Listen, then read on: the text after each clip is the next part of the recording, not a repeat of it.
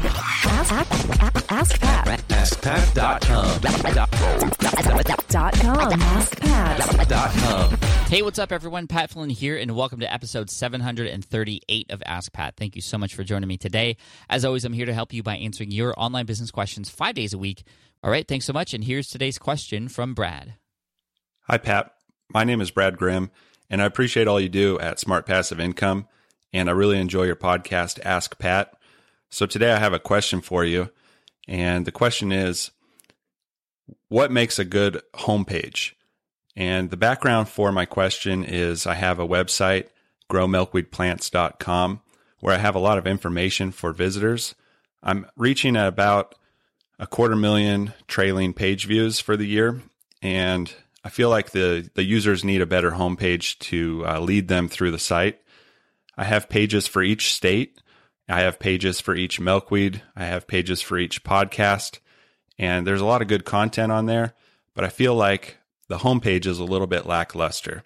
Do you have any tips or advice that could make a homepage better? Thanks a lot, Pat. Have a great day. Hey, Brad, thanks so much for the question. First of all, uh, growmilkweedplants.com and quarter million trailing visitors. Wow, that's awesome. So cool. Um, just congrats on that. And, and it's uh, just awesome. Just great job. Uh, one of those things that you're like, nobody can actually get traffic to something like that. And then boom, you just blow us all away. So uh, great. So I want to help you out. What makes a great homepage? Well, there's a few elements that make a great homepage in my experience. Now, I will say that I've, de- I've redesigned my website more than a half dozen times over the years. Um, and every single time, the homepage is, is really one of the big uh, factors in, in trying to help out my audience. And that's really what it's for. And I, I love that you're coming from the from the view of, okay, well, what can I do to better serve my audience? It's not just about you know making more money or getting more conversions which is important but helping your audience first always leads to those things. So here, here's a few elements that, that I can share with you. Uh, for one, you want to make sure you have all the right branding elements. So you have this great brand, you have a lot of traffic, title, tagline, very clear, very very easy to find. You want to make sure that when people find you, which is probably going to be mostly from Google, but anywhere, that they know immediately within six seconds that they are in the right place and that they need to stick around. And so that's really important because if you don't do that, people are typically going to leave and never come back. So make it very clear, title, tagline, make it just very obvious. And if you have any images or logos that goes along with your branding, that could go a very long way in just being presented right away um, to your audience. Now, here's a couple other important things. Your number one call to action, what would it be? If I were to ask you, what's the one thing you want people to, who land on your homepage, what's the one thing you want them to do? And that could be many things. For me, it's getting on my Get Started page, and you can see how obvious I make that on the homepage at smartpassiveincome.com. There really is no other actions besides the navigation menu, but all the attention is drawn to this big green button on the homepage that says Get Started here or Start here or click here to start. We've been messing around with different CTAs, but I will share with you why that's important. But before that, you also have to think about what is the most important thing that you want people to do.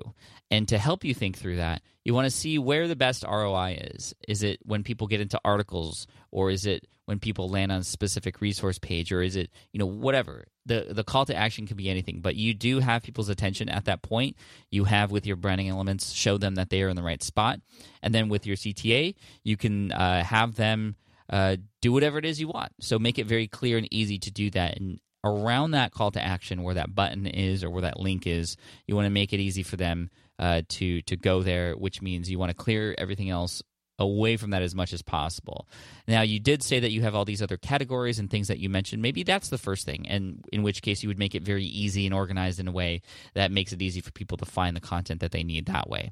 But again, if I were to ask you, what's the one thing that you want all your visitors to do when they land on the homepage, what would it be? That's going to help guide you in terms of how this is all laid out and what this design becomes.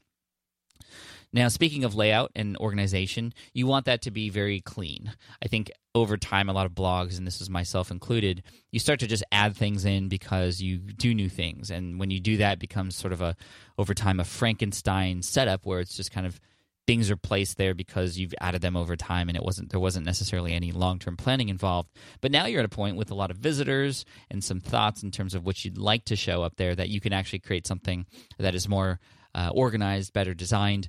Um, if you don't want to spend the money or don't have the money to spend on uh, the the resources to help design a custom uh, setup for you, then you can use many of the different themes that are out there that can help you with a lot of the uh, organizational aspects, the layout, and the branding elements, where things are located. I do have a theme that's available on Studio Press, which is on the Genesis framework. Uh, that comes from the guys over at over at Rainmaker.com and CopyBlogger.com. Brian Clark and I had a, a great conversation at one point. We we formed a partnership to be able to serve you guys who want to start with a great theme. And so you can check this out. This may or may not work for you, Brad, but but anybody out there, uh, if if the theme works for you, great. If not, then there's different uh, there's different ones on the studio press platform that, that i could recommend as well.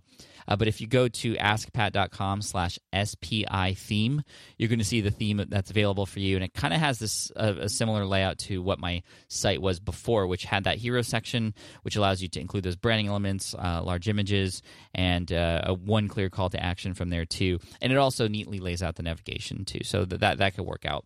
Uh, but the other thing i would mention brad is with all the content that you have on there the call to action you might be interested in sharing or at least having people have the option to go to is a getting started page. I've talked a lot about this in the past, but a getting started page is really important because that allows people who are coming to your site who are typically uh, lost and looking for answers, it allows them to start in a nice spot and you are already there guiding them.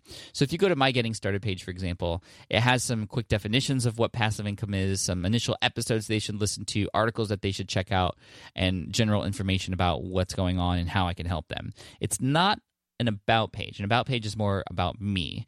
Getting started page is okay. This is this is what the site's about, but let me help walk you through some of those initial steps for you. And a getting started page for me has been one of the most uh, beneficial pages because it just it's the page that people feel like okay well i'm in the right spot and i'm going to let pat take me where he wants to take me and show me what i need to see and you can do the same thing brad so whew, a lot of information there. And I think a lot of it's going to have to do with you thinking about what it is that you want people to do and see when they land on the homepage. Also, keep in mind what's above the fold versus what's below the fold, meaning what do people see before they have to scroll, and then what's below when they scroll. Those are important things. And the stuff that's at the top, obviously, that's going to be the most important. So that's where you want to have your call to action, your branding elements. And um, you also want to make sure you share your most popular stuff. That's something you can include in your getting started page, or you can have a link or a section with some of your most popular information too. That way, people are there. They're seeing what's working, what other people are actually using for for their own uh, purposes already, and they can get in on that too. Which people love to go where the crowd is. So that's just another option. But again, Brad, um, best of luck to you and thank you so much for your question keep up the great work i want to send you an ask pat t-shirt for having your question featured here on the show and for those of you listening if you have a question that you'd like potentially featured here on the show just like brad just head on over to askpat.com and you can ask right there on that page thanks so much i appreciate you and here's a quote to finish off the day by sandy krakowski she said lead people with what they want Lead with what they've already said. Lead people from where they're at. Lead them with the things that concern them. Cheers, take care, and I'll see you in the next episode of Ask Pat. Hey there, thank you for listening to Ask Pat 2.0. Now, you might have noticed that we haven't published a new episode in a while. And that is because in 2023, after 1,269 episodes, we decided to sunset the show. For now, at least. In this way, we can focus our energy and efforts on our other podcasts and other projects. That being said, all 1,269 episodes are still live and downloadable, and the published dates may be old, but there are still a ton of questions I've answered on the show and people I've coached. Those episodes are just as valuable as they were back then. So you can also visit smartpassiveincome.com slash askpat to dig through the archives. Plus, there's a search tool on the website that lets you search across our podcasts and blog. And of course, the Smart Passive Income podcast is still live and energetic and awesome and publishing twice a week. So make sure you're subscribed there so we can still continue this conversation. And we have some of the foremost experts and thought leaders in entrepreneurship on the show every single week. So you definitely don't want to miss it. Again, check it out. It's the Smart Passive Income podcast. Just find it wherever you're listening to this podcast. You can find it there as well. Thank you again for listening in, and I'll catch you in the next one. Cheers.